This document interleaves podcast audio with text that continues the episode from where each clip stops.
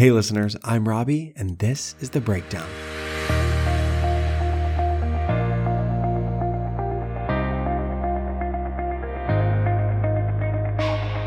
This week, I'm bringing you my conversation with film, theater, and television casting director Pat Goodwin. Pat is a casting director at the Telsey office based in New York City. Recent Broadway casting credits include Tina, the Tina Turner musical, The Cher Show, Waitress, Kinky Boots, SpongeBob SquarePants, Finding Neverland, Chaplin, and Annie. Film credits include The Greatest Showman and Sex and the City 1 and 2. He was recently nominated for an Emmy Award for Excellence in Casting for the NBC television production of Jesus Christ Superstar Live in Concert, and has won several Artios Awards for Excellence in Casting. Upcoming casting projects include The Wanderer, Fly, Row, and the musical stage adaptation of The Notebook by Ingrid Michaelson and Bekah Brunstetter. Listeners, we talk all about the Telsey office, which is one of, if not the biggest casting office in New York City. We talk about how his office functions, like which casting directors work on different projects. It's stuff I've always wanted to know, and how working across all three mediums of television, film, and theater helps them break barriers and bring theater actors on TV and TV actors to theater.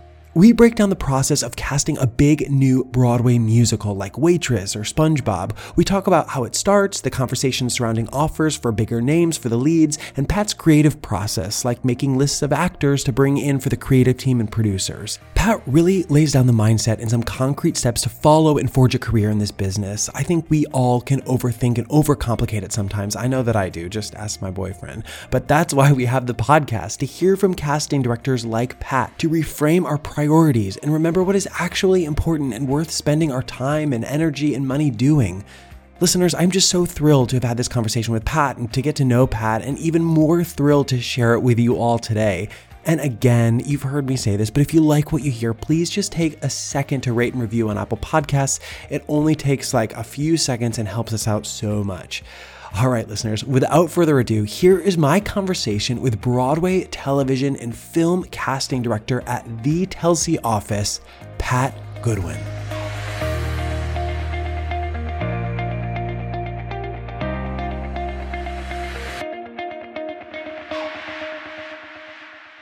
Pat, thank you so much for being game and having a chat with me over Squadcast. It's so different these days. I wish we were doing this in person, but alas, here we are. I know. It's my pleasure. Thank you for having me. Yeah, for sure. I love I love chatting with casting directors. It was like really the real mission of wanting to start this podcast. I just think that there's so much to say. I think that casting directors are really the liaison in the middle of our business between the talent, the agents, producers, directors. You know, you really just have the scope of everything that's going on. And you work at a very large, popular office that many people know about in this city um, Telsey. So sorry, my dog is making a cameo in the background right there. Mine will so, too. Don't worry. oh, sweet, sweet. Because you're a bigger office and you have multiple, you know, full casting directors within one umbrella of the company. Talk to me about when you get a new project or a producer comes your way and wants to hire you to cast a Broadway play or a movie or um, you know just kind of a new project. Maybe it's a different relationship than anyone kind of has, but how do you decide which casting director is going to take the lead on that project? Is it just, you know, Bernie just kind of saying, "Hey, I think you'd be great," or is it that you know you maybe go and solicit work and then it's your project? Or I'm just kind of curious, like how how you all kind of divide up responsibilities because it seems like you do it very well and everyone kind of has their own niche project, you know, niche of what they do. But I just wondered if you could talk a little bit about that. Of course. It's a lot of different factors at play. I think it is existing relationships, it's availability, depending on what your current workload is. It's being forward about what you want to work on. And it's, in a lot of ways, uh, your proficiency in a specific medium. Uh, as everybody has learned throughout the past few years, you know, there's a lot of things you need to know logistically and technologically to be a on camera casting director. And there's a lot of specific things you need to know about being a theater casting director. Those aren't necessarily things that you can just step into a room and do unless you've had some experience or unless you've tag teamed with somebody that's very proficient at it. So there's so many different elements that play with that. But what I do love about my office and the people I work with is there's never any problem with speaking up if there is something that you might not be well versed on that you want to learn more about. I started uh, in 2006 as you know Bernie's assistant, and from there I, I never really had an idea of where I was supposed to go. But I knew that if I spoke up as I transitioned into a casting track, I would be able to work on things that I wanted with a good educator hand in hand to teach me how to do it along the way. And so I started in the theater mostly doing musicals uh, and the occasional straight play. But as time went on, you know, there was a point in time in 2007, 2008, right after I started, where we needed an assistant to work on the Sex and the City films. And I said, I don't know about TV casting or any on camera casting at all, but I would love to learn. And so uh, it was trial by fire, you know, just being thrown in with Tiffany and Bernie and learning how to do that.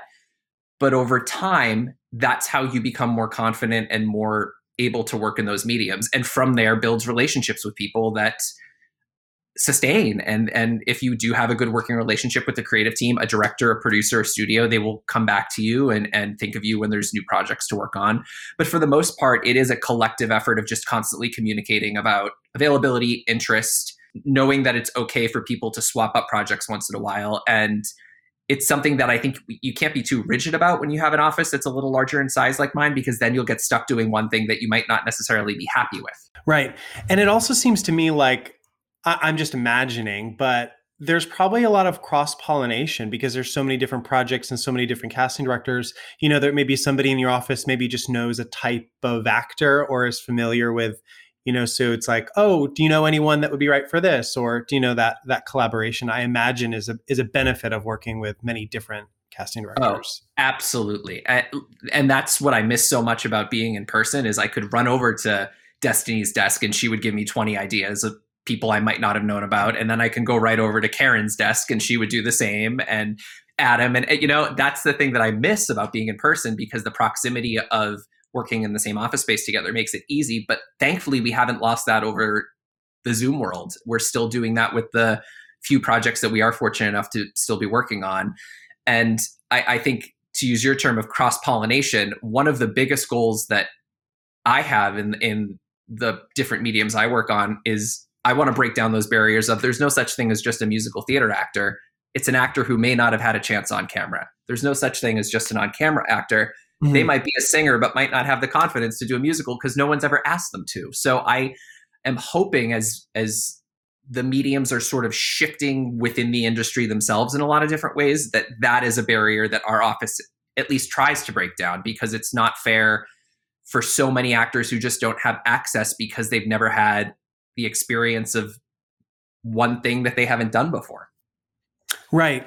And I think what's really cool about your office too is that you do so much musical theater, straight plays, television, film. So you can bring those theater actors that maybe you would never have auditioned for a big feature before and bring them in because you know them and vice versa which is cool that i yeah. see on projects that your office casts is you're bringing like a tv actor to do maybe kind of an edgy you know off broadway play but then you're bringing you know sometimes you're watching a film and all of a sudden this awesome broadway actor you know um, shows up and it's it's just it's fun little easter egg for for people in the business. it is.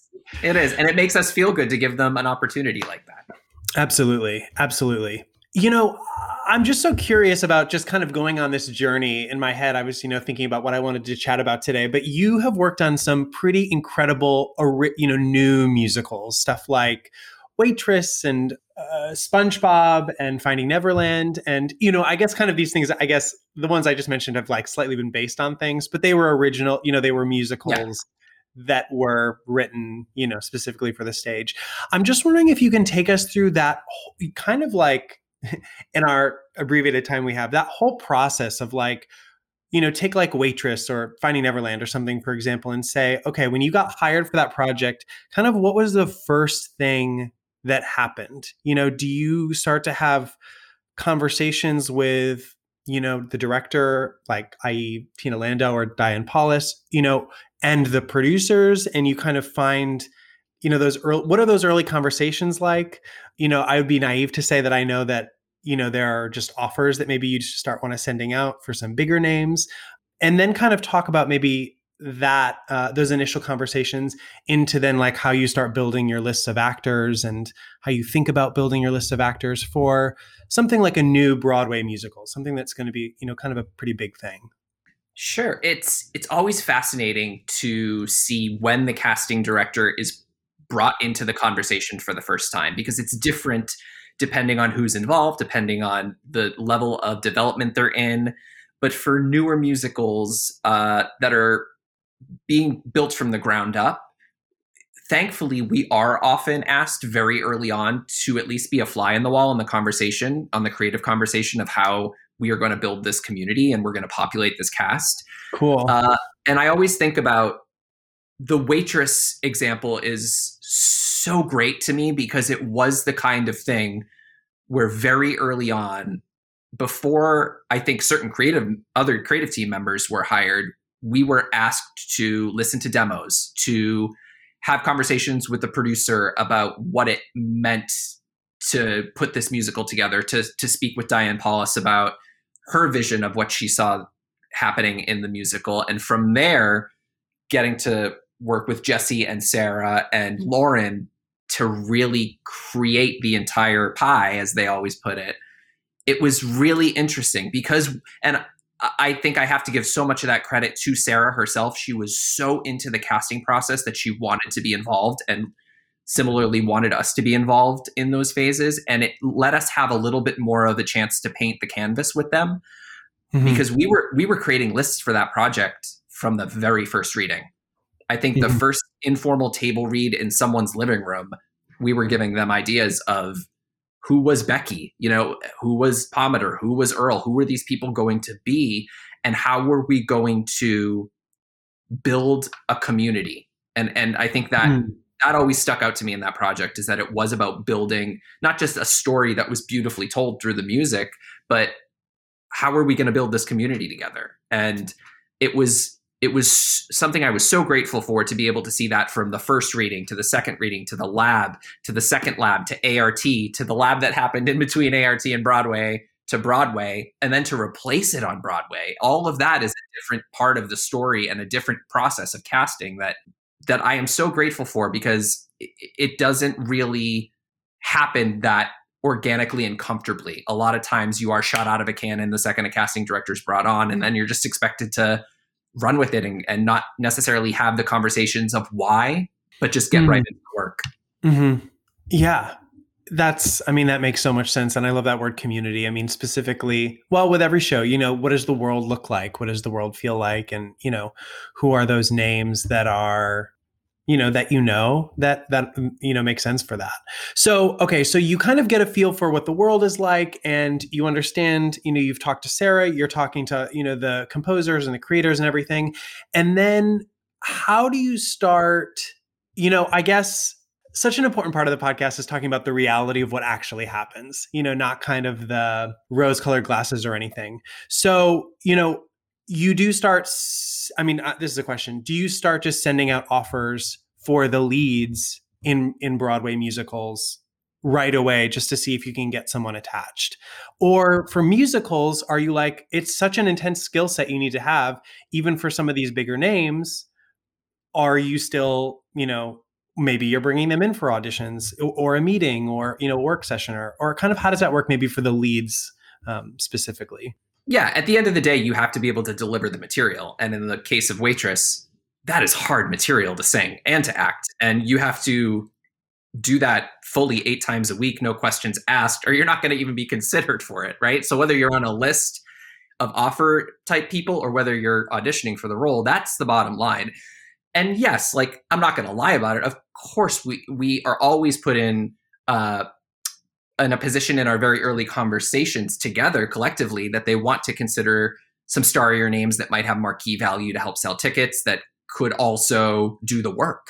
Mm-hmm. And and those lists are often pretty short when you're narrowing down not just the specifics of the role that's needed but the skill set of of what you need. In Waitress, I remember our orig- the original list that I had put together for Dr. Pomatter was so long.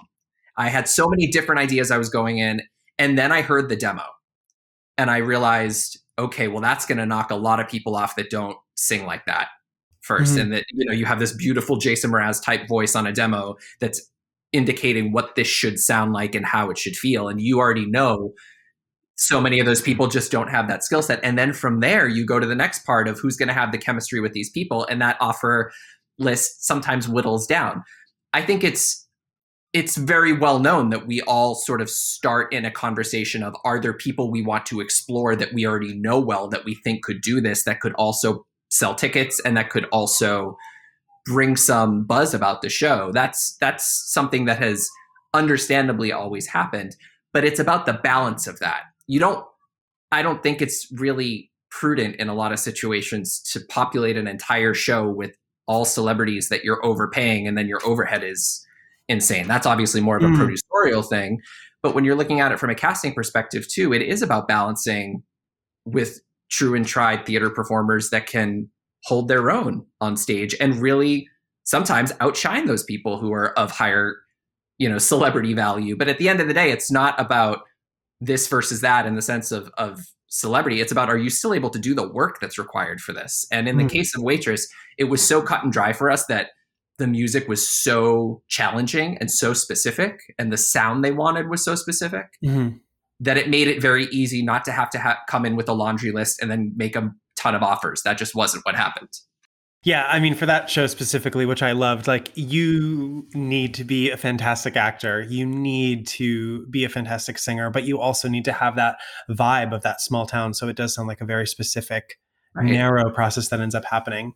And a lot of times, and I'm sure you've talked about this with others on this podcast who are casting directors. A lot of times, if people aren't sure, they will offer a reading or a workshop to somebody as a sort of trial phase to see if they are in, they feel like they can do it and if the creative team feels like they can do it. Mm. That the times when somebody's offered the whole shebang, of course, and they develop it from the get go and they know that's going to be the next two years of their life. But more often than not, there are people who are offered the development phase so that they have the comfort of growing within the show and also have the comfort of saying, you know what, maybe this isn't for me. And that's okay. Mm-hmm. Uh, I think that's something that gets lost along the way is people think that there isn't necessarily a middle phase where we're making sure people have the comfort to say that it's not for them if it's not for them. And if the creative team feels like it's not for them, then they can say it. Mm-hmm. Yeah, you never kind of hear that that side of the story. So that's that's an interesting perspective.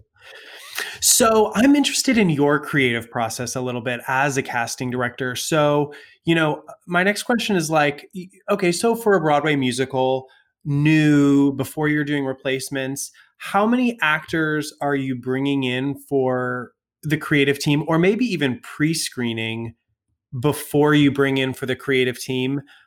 You know, just for a given role, like how many people maybe are you bringing in?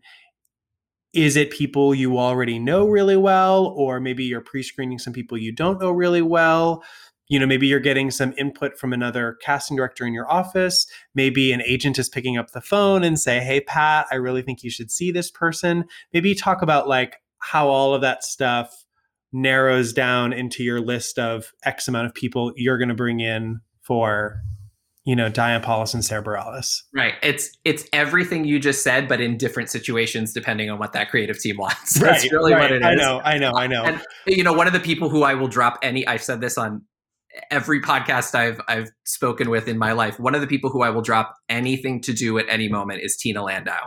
And the reason for that is her collaborative process in the audition room is so incredibly kind and respectful and and frankly long. She is not only encouraging me to start pre screens without her, she expects it. And she wants to be involved very early on in the process despite that and is always willing to carve out time to see people and to spend real time with people in a room and direct them mm-hmm. and make them feel like they belong and make them feel like the the time that they are giving us in the room is a gift to us and as well as a you know an opportunity for them and I think when you have that uh, encouragement to really spend time on that process before a director even comes in the room and starts seeing people, it only does us much good because then we're meet we're having the opportunity to meet people we may not have had in a rushed process. I may be able to take that call from an agent who pushed somebody and say, you know what, I actually do have three or four more time slots I can spare because I have more time. Let's try them. I'd love to get to know them, and that's a a built-in opportunity for me to do that. Uh, that's the rarity. that is the rarity that you have that um, that luxury of time because so much of the time especially if it's a broadway show where they have a theater that is announced late and they need to get started on equity calls and all that stuff you don't necessarily have that luxury mm. but i but i think if you're given the opportunity to to take two steps backwards in that process before you shoot yourself out of a cannon you're only doing yourself a disservice if you're not trying to spend every second meeting new people in addition to bringing in the people that you know are going to make you proud and do well. Uh, and I think that is something during the pandemic that thankfully we've hung on to and self-taping as much as it's a pain in the ass for actors and it's been such a 180 from what we're used to in terms of human contact in a room. It has still offered us the opportunity to continue to meet people that we didn't know before. Yeah. Yeah let's let's maybe use that as a good segue to talk about self tapes a little bit. It would be you know hard not to because it is what we are all doing right now more than ever. And i think we've all kind of uh, the actors my friends we talked to everyone's kind of up to their self tape game or just started thinking taking taking them more seriously you know before i think making a self tape was not that it wasn't important not that it wasn't serious but it is our lifeline right now you know making that tape. And you know sometimes clicking send to your agent you know and off to the it just feels like it's going off to a, a void sometimes. Um, so it it has like a little bit of a different emotional attachment i think than you know being in the room with a casting director and a director which i think we are all you know wanting again. You know what is is if if so what is occurring to you about self tapes lately? Maybe I imagine you're watching more of them than you ever thought you would be watching. Is there anything that you're like, this has really been occurring to me about actors and self tapes, or this is what I've been thinking about, or, you know, um, I wish actors stopped doing X or were doing Y, or just kind of anything that kind of pops into your head? Yeah. I, I mean, look, it has not been ideal. Nobody wants to sit behind a computer and watch hours and hours of self tapes as opposed to being in the room seeing people. Nobody it's it's the same for us as it is for actors i promise. We don't we don't want that to become a norm either. Yeah. I, I guess what i would say overall is we were put in a position or i shouldn't say we actors were put in a position where all of a sudden not only did they have to still worry about their craft they had to be a sound designer a lighting designer an editor a uh, costume and makeup pro. All of the you basically had to be a one person walking short film expert in order to put together a self tape that you were proud of. And I guess the one thing that shocks me now, a year later, is how incredibly good people have gotten at putting these tapes together. And it's it it makes me sort of hesitate in one sense because I never want people going out and spending exorbitant amounts of cash on things that they don't necessarily need in terms of equipment. But there's been people who have found ways to with a phone, a cheap ring light, and a ironed out sheet, put together tapes that are studio quality. Mm-hmm. And and at the same time, what I have loved is that every creative team I have worked with, which hasn't been many during the pandemic, but every single team is so understanding of the situation we're in that nobody is expecting you to give a tape that looks like you're in a studio test. They're wanting you to do your best. They're completely understanding that it's going to be a different circumstance for everybody in terms of what the setup is, but they have been so unbelievably understanding and that makes me feel so good so that that pressure is taken off actors to to think they have to be perfectionists. They don't. But I will say the tapes that I am receiving now, again, a year later, are they're so professional and it's it, incredible that people have the brain to pivot like that and to watch their friends' tapes and take little tips from it and to watch these YouTube clips like Dan Tracy has of how you put together a perfect self tape and really focus on the details of it. It's become an art and it's become an art that actors are doing so well now. And I, I can't stress enough how I hope that they hang on to that because that's obviously going to be a skill that comes into play, whether they're doing film and TV stuff in the future or theater stuff that might just still have a self tape component to it.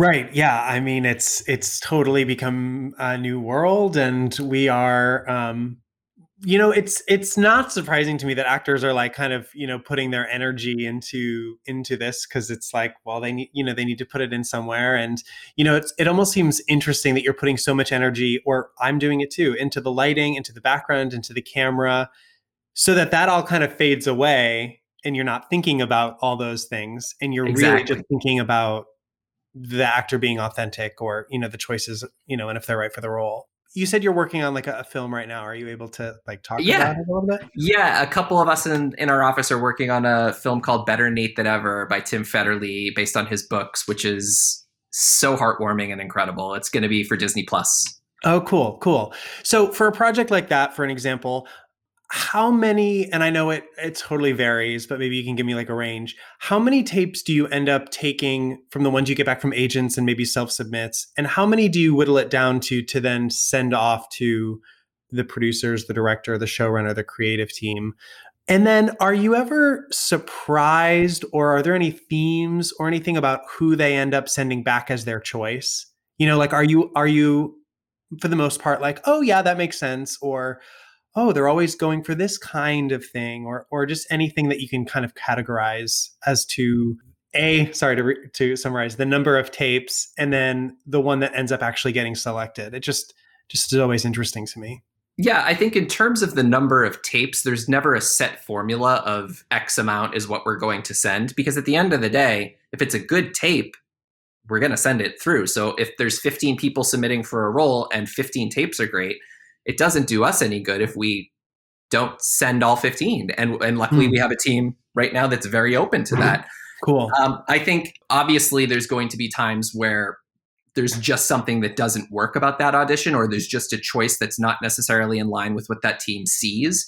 But even if it's something that's on the fence, I personally would rather send that and say, uh, you know, I think this is something that might work, but based on the choice, I don't know if it's not going to live in the world that you see yourself putting together for this scene. Hmm. Uh, so it's there's never a set number. I think sometimes if you are uh, with a team that says, you know, I only want to see five roles for this, then you have to go through and whittle for whatever reason and do five. But I always push back and say I, I have seven because I couldn't make up my mind, and there's two that were really good that I couldn't bear to not show you. Right. Uh, and to the second part of the question, I think what ends up making them select it, this is so clearly a taste business within those choices and within that, that there's always going to be something that makes that a really great self tape pop. You know, for example, Tim Federle is watching 15 tapes and there's one that he just thinks is gold based on the the reaction that he's having to specific moments or to the choices that are being made or to the uh, chemistry that he thinks that that particular performance would have with someone else in that team, mm. then that, then that's what ends up making that person get an offer. And it's it's just so circumstantial and so different for every single project and every creative team that there's never going to be a roadmap for if you do a b c d e f and g then you're absolutely going to book the job. And i think that's what gives actors this incredible opportunity to really take chances. And mm. i've seen actors do that who have surprised me. There's there's one particular actress that i've had uh, the fortune of seeing a couple self tapes from in the pandemic. And it is like a new person has been born during this time. She is so comfortable in her own skin. She is so willing to try things. She gives a couple different takes, and both are so good in very different ways. And it just makes me want to see her more and more because I'm realizing that she's found out something about herself in this process that is only serving her craft better for other projects down the road. Yeah, yeah, you know, kind of in that vein, I was having a conversation with a good friend of mine who is a successful television actor, and he was he was talking to me about creativity with self tapes. You know, like you can do it in front of your blue background with your ring light, and that's pretty standard. It's so all encompassing and it's so circumstantial, but like do you get people that are like filming self tapes on location or outside or and using more props and if it's well done and appropriate, I guess how do you feel about that? And how do you think teams feel about that? A lot of time we'll get some pretty specific uh, direction in terms of what they'd like to see. I, I I often just put if you can do a solid colored background, great. If not, no worries. Just make it work with what you have. I yeah. think don't get don't get too creative with it because we don't yeah. want the back we don't want the background to overshadow you. And mm-hmm. if you're if you're filming outside, especially if that's your only option for some reason, I would just be really careful with framing, with background, with sound, with all. It just it adds so many different elements that you have to be careful of: the wind, the police sirens, the animals, all that. Uh, but I think for the most part, the simplicity of it is is the beauty of it in a lot of ways because we really do want you to be the one that stands out and not mm. something particular. And I think to get really specific with that question about props, I, ha- I hear that question all the time. Should I use props? Should I not use props? It's if you are using a prop, if you're making a decision to use a prop and it's not necessarily listed in the script that you or the audition uh, information that you have to, you need to have a really specific, thought out reason as to why your body was telling you that you couldn't live without using that prop. I think a lot of it is becoming pedestrian. There's a lot of things that are happening that are just not necessary in terms of your performance and in terms of the livelihood of what's happening in that moment. Sure, if you're doing an entire scene on a self tape on a cell phone, use use a cell phone. Fine, that's great. But if you have a scene where you're in the kitchen cooking dinner and suddenly there's a strainer, a rolling pin, a pot, steam, water, a peeler, like it, you're just introducing stuff to introduce stuff. That's not serving anybody good. It makes it look mm-hmm. like you're focusing so much on the extraneous stuff than the actual work at hand. Yeah, that was it, it's such a fine line, but that was that was really well said and and made a lot of sense to me. I always think about, you know, the prop and it's like, well, is it absolutely necessary and is it going to be distracting because you don't want them thinking, you know, put down that scarf, you know. I will say I have seen some specifically comedic actors and I have to give a shout out to J. Elaine Marcos for this because every time I've ever seen a self tape from her, she finds a way to incorporate certain props that you forget about because she's so damn funny but the afterthought of the prop and how she used it or didn't use it is so incredibly memorable that it it sort of brings to life the larger picture of the audition but again that's an example where somebody was making sure it was not detracting from a choice they were making or making sure that they were not getting sucked out of the moment. Yeah. Yeah totally. I love that. I mean that's the business right? Like learn the rules so that you can break them a right. little bit. So so I want to jump back into kind of the um, world before the pandemic slash in a year when everything is kind of back to normal. And I just, you know, there's a lot of younger actors, actors just coming out of school, actors in school that listen to this. And and I certainly know when I was coming out of school, if they're doing their homework and they're like, you know, they know the Telsey office and oh, Pat Goodwin, oh, you know, a lot of the musicals he casts or the films or TV shows, you know, I just kind of vibe with. And I feel like I like that kind of work and I would be really right for it. And I would love to get in, you know, get in front of Pat. You know, I guess just maybe how do you, and this is about your creative process a little bit too, but how do you find new actors? How do you, do you teach anywhere? Probably going to see shows. I mean, I'm sure it's a, a whole group of things, but I just wondered if maybe you could talk a little bit about about that. Oh my gosh, Robbie, that's such a loaded question, but I love it. It's a great question. It's helpful um, though. It is. No, it is. I guess there's one little part that I'll answer before I dive into the meat of your question there.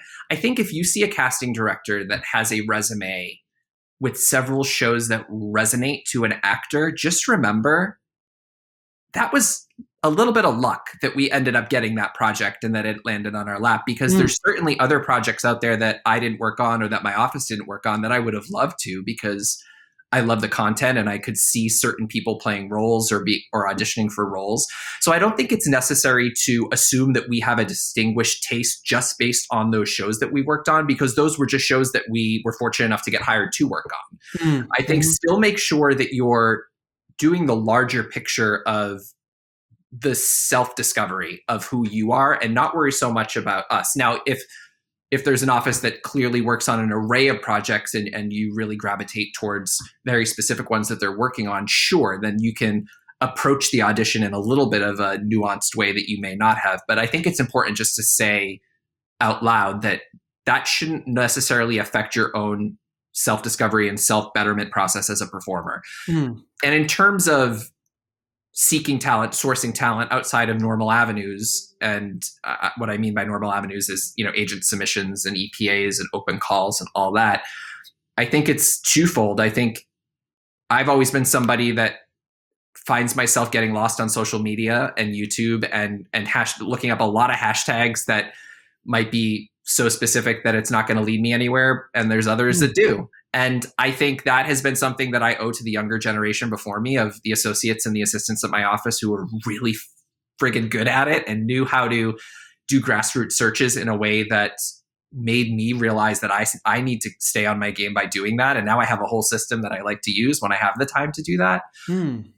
But as we've learned through this past year, anybody that works in casting now has such a responsibility to crack open every other version of a pipeline that they didn't before. And I mean that in terms of racial justice. I mean that in terms of uh, really breaking down a system, especially in the Broadway world, that is very white favoring and very uh, dated and frankly inappropriate in some ways. And I also think it's about education to go to your other point is so many people don't even have the opportunity or the knowledge that they can be in this industry because no one's ever approached them. No one's ever told them it's a career. No one ever told them that it's an art can be not just a hobby, but something that you can really try to make a living from. Mm. And I think that's what made me always want to be a teacher on the side. I teach at Pace University, and uh, they've been going through a lot this year in terms of their own struggles, and I'm I'm hopeful that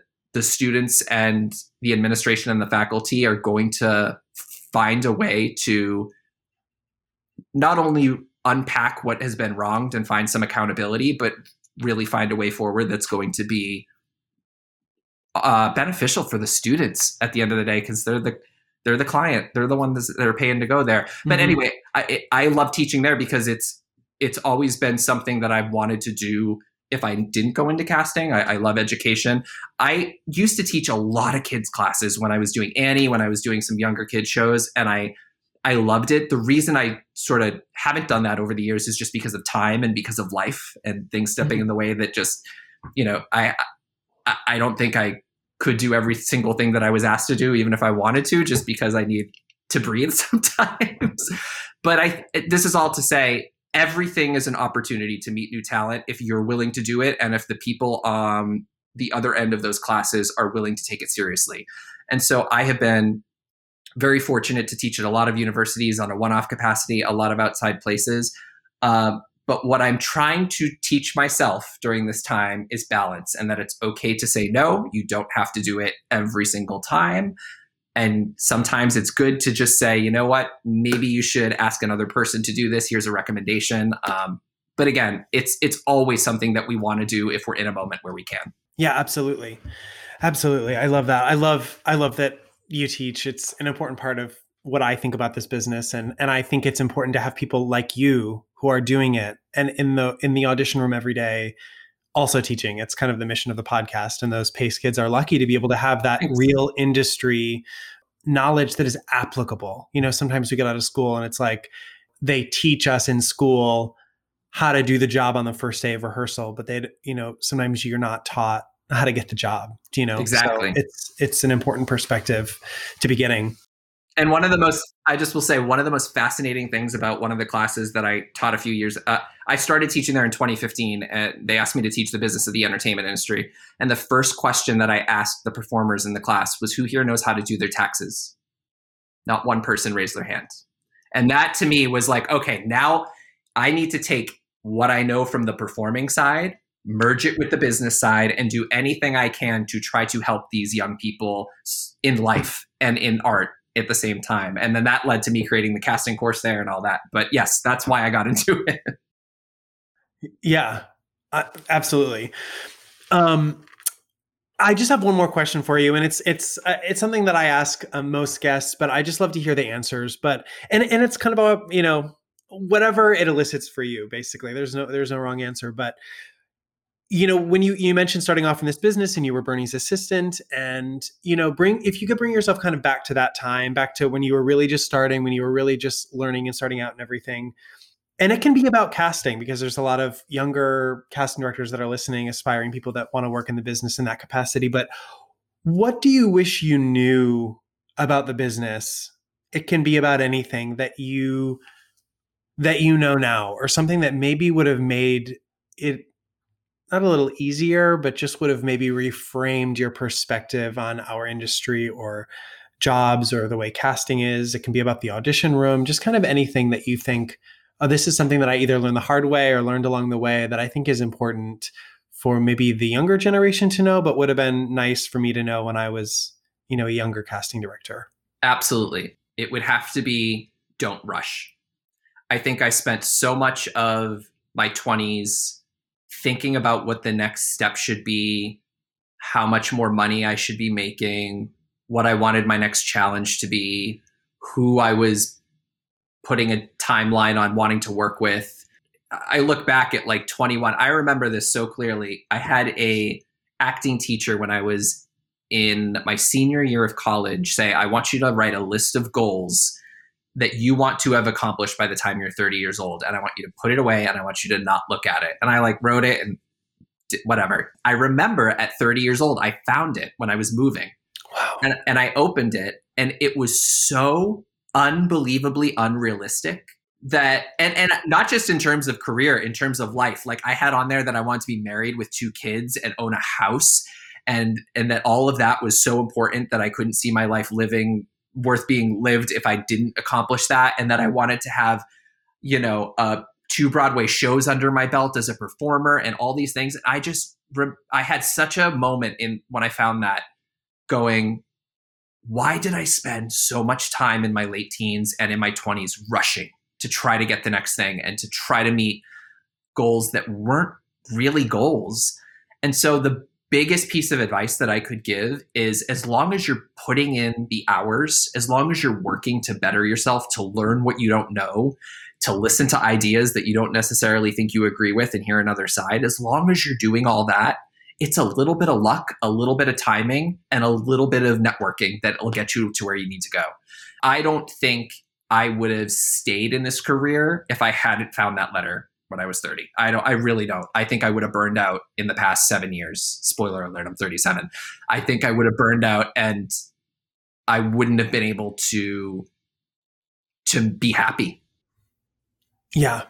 For sure, for sure. And you know, that I take that advice so much because I, I am one of those people that also is just trying to push forward. And so many of us in this business are type A and very, you know, goal oriented.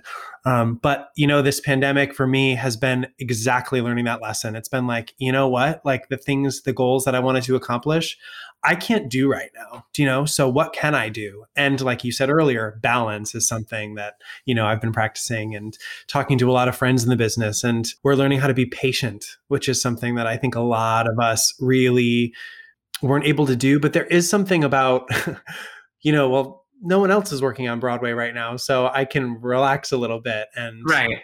Right. That competition's not there. Right, right, right, right. So, but now I'm watching television and I'm like, oh, that person got the job.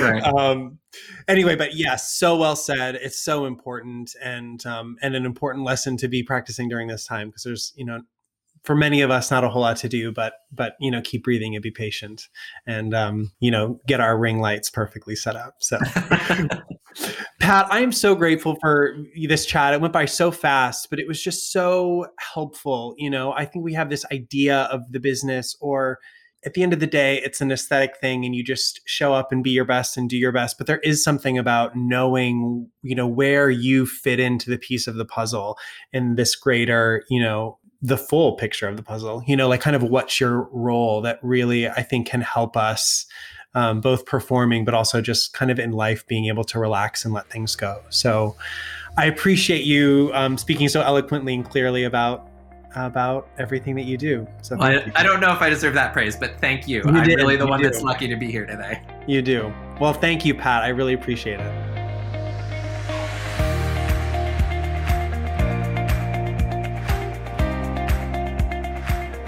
For more information on the podcast and our guests, visit thebreakdownpodcast.com and connect with us. Let us know you're listening on Facebook and Instagram at The Breakdown with Robbie. And again, if you like what you heard, help spread the word and make sure to subscribe, rate, and review on Apple Podcasts or wherever you're listening to this. Thank you so much for listening, and stay tuned for another episode of The Breakdown.